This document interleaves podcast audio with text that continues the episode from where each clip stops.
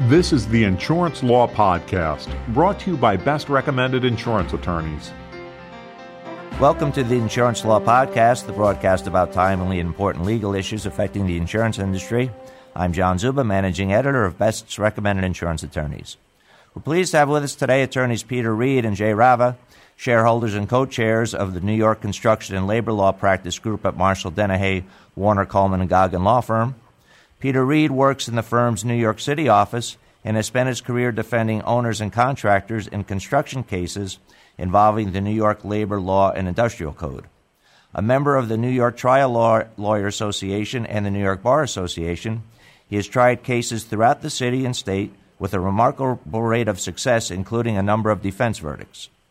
Jay Rava is a veteran of the insurance and defense litigation industries and has spent the majority of his career defending New York labor law matters on behalf of real estate developers, general contractors, and subcontractors from intake through trial. He organized, staffed, and ran a litigation team dedicated to defending New York labor law matters while regional counsel for Harleysville Nationwide Insurance. Jay is a resident in the firm's Westchester office. And Peter and Jay, we're very pleased to have you with us this morning. Pleased to be with Thanks you. for having us, John. Today's topic is defending construction claims under the New York labor law statutes. And Peter, we'll start the questions with you today. Can you tell us a little bit about the origin of the New York state labor laws as they pertain to construction accidents and injuries? Uh, sure, that's a good place to start. Uh, today's labor law can be uh, legislatively traced back to the first scaffold law, which would be the ancestor of today's labor law 240 which was enacted in 1885 uh, in response to concerns over unsafe conditions for employees working at heights. And this concern came about due to you know, widespread newspaper accounts at the time of rickety scaffolds and ladders, resulting in injuries and deaths in the construction trade. So the original law was based on the common law duty of master servants, so uh, liability lay with employers. Uh, this has since been changed through amendments and uh, uh, court decisions to place responsibility to provide a safe workplace on owners and general contractors who are deemed to be in the best position and with the necessary resources to enforce worksite safety. And the original law further recognized the fact that workers, due to their weaker economic condition, were not in position to insist on safe work practices or conditions. So the scaffold law, throughout its amendments, has included, including the current enactment of Labor Law 240, has never explicitly barred contributory negligence as a defense, but the New York courts have done that through their decision, uh, beginning in 1948, and reasoning that the statute should be interpreted that way if it's to, you know, meet its objective. Um, the modern iteration of the scaffold law is Labor Law Section 240 which was enacted along with Section 241.6 in the late 1960s.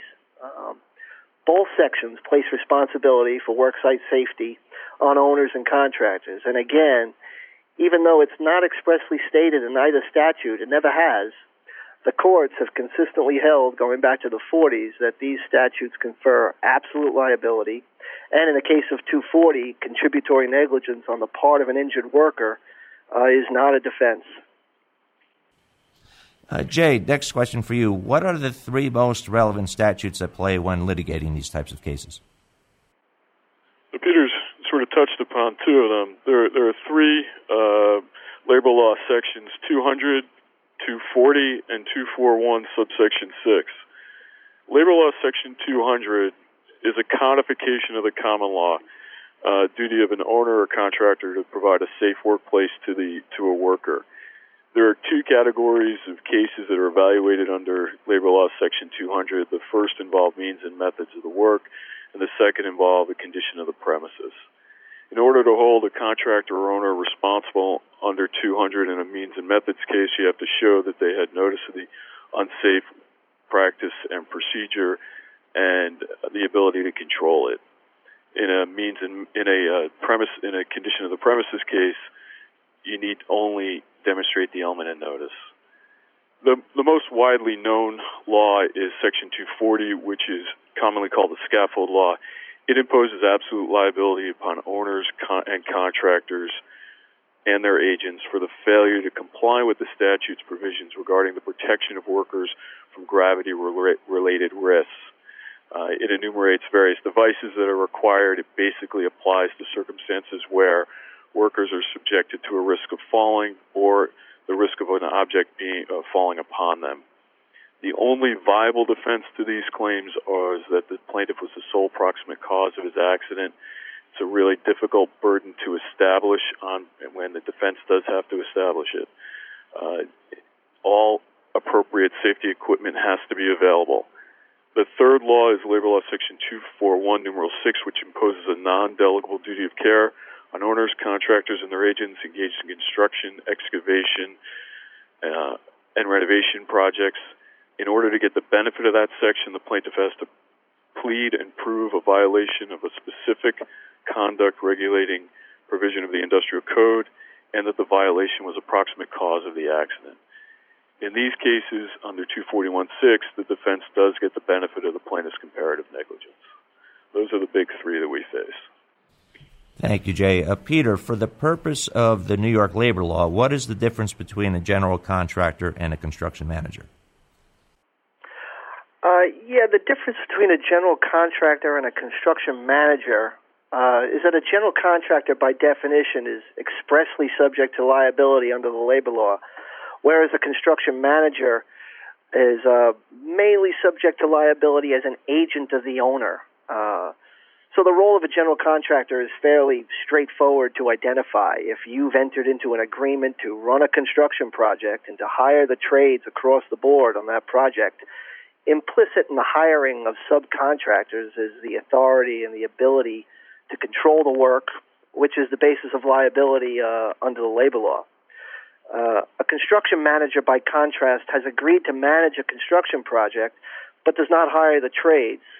Uh, nevertheless, there is usually liability exposure to a construction manager as an agent of the owner. Uh, this agency issue arises most often in the context of the duties of a construction manager because in actual practice on a job site, the role of a construction manager is very similar to that of a general contractor in terms of the overall scheduling of the job and coordination between all trades as to where and when they perform their work.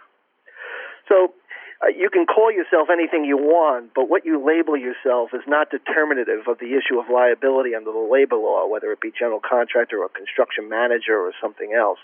Uh, instead, the courts will analyze the role of a construction manager, for instance, through the terms of its contract to determine whether that entity was delegated the supervisory control or authority over the work that's being performed.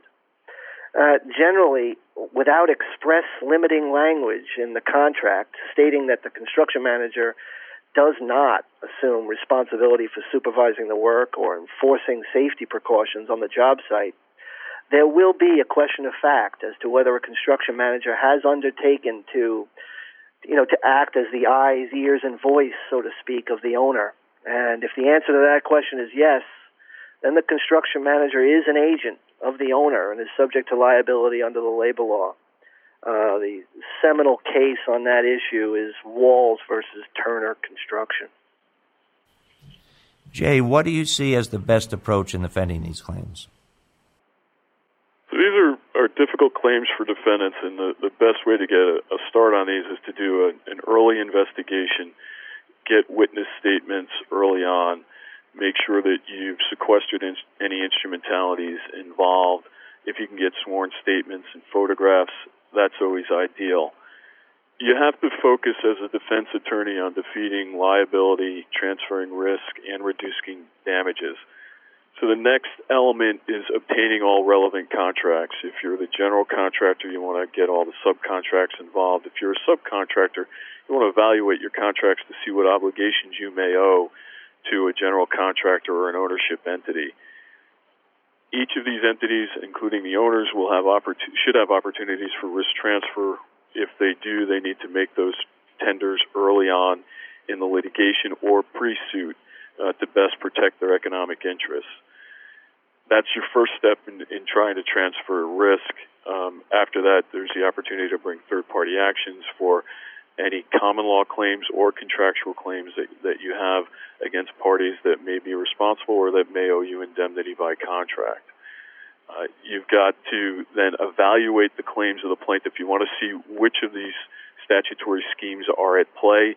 Is it an absolute liability circumstance? Do you have to try to work on getting yourself a sole proximate cause defense? Is it a situation that falls under one of the sections covered by 241.6? Do you have comparative negligence as an opportunity for a defense? Uh, you, once you get into the thick of the litigation, you're also focusing on reducing damages. You have to take a very detailed deposition of the plaintiff. You want complete uh, pre and post incident medical histories, and you have to consider at this point engaging appropriate medical experts to reduce those damages claims. It's important to engage experts who are recognized in their field to counter the surgeons and treaters that the plaintiffs will have on their side. One of the other things you're going to do is seek the assistance of an expert in construction site safety or in the particular activity ongoing at the time, and that'll give you a good opportunity to either seek to defeat the plaintiff's claims or to enforce claims that you may have against other contractors on the site. Uh, it's a it's a three pronged approach, and it and it requires uh, that you commence defending all aspects of the action immediately. Peter, how do the industrial code rules impact the litigation? Uh, yeah, well, Labor Law 241.6 was designed to be integrated with Part 23 of the New York Industrial Code. So the Industrial Code is a set of rules and regs that are promulgated by the Department of Labor, and they set forth specific safety requirements that apply to construction, demolition, and excavation work. Uh, usually, a violation of a rule or regulation, even OSHA regulations, result merely in some evidence of negligence in making out a case, but not negligence per se.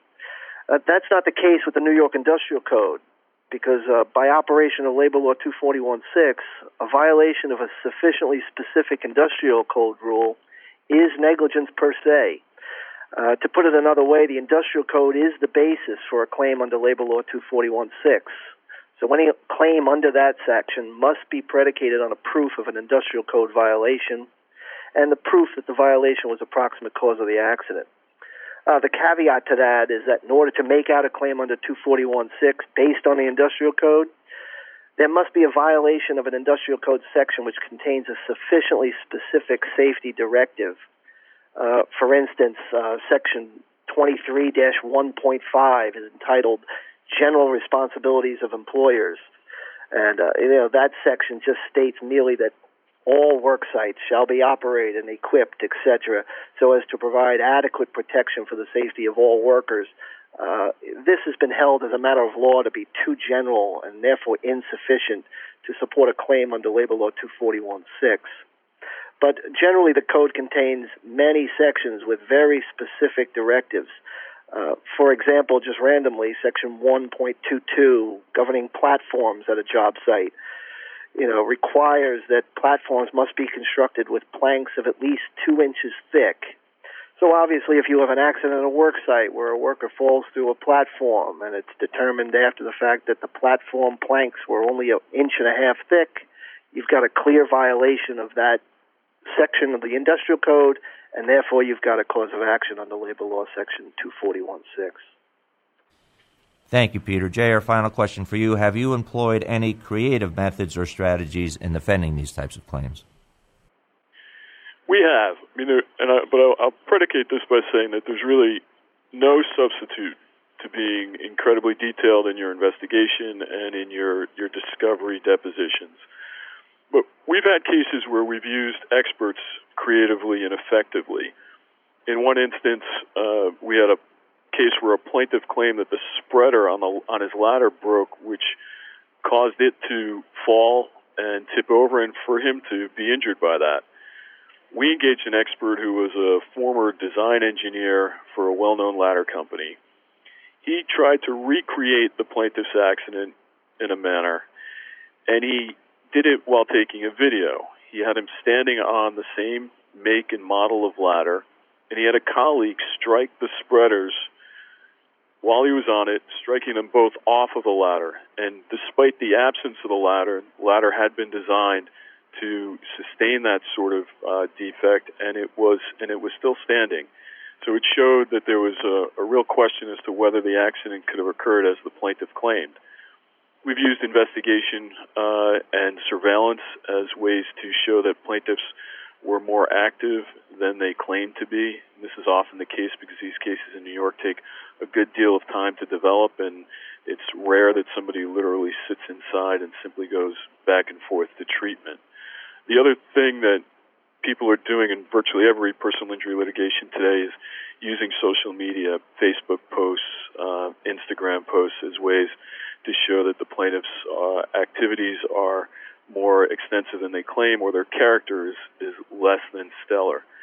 Another source of information that, that is sometimes overlooked are workers' compensation decisions. You, you may find in a, in a settlement with workers' compensation that the plaintiff has made a representation that his future medical costs are $10,000, whereas the experts in the case that he's bringing against you uh, in state court are claiming that he's got hundreds of thousands of dollars of future medical costs.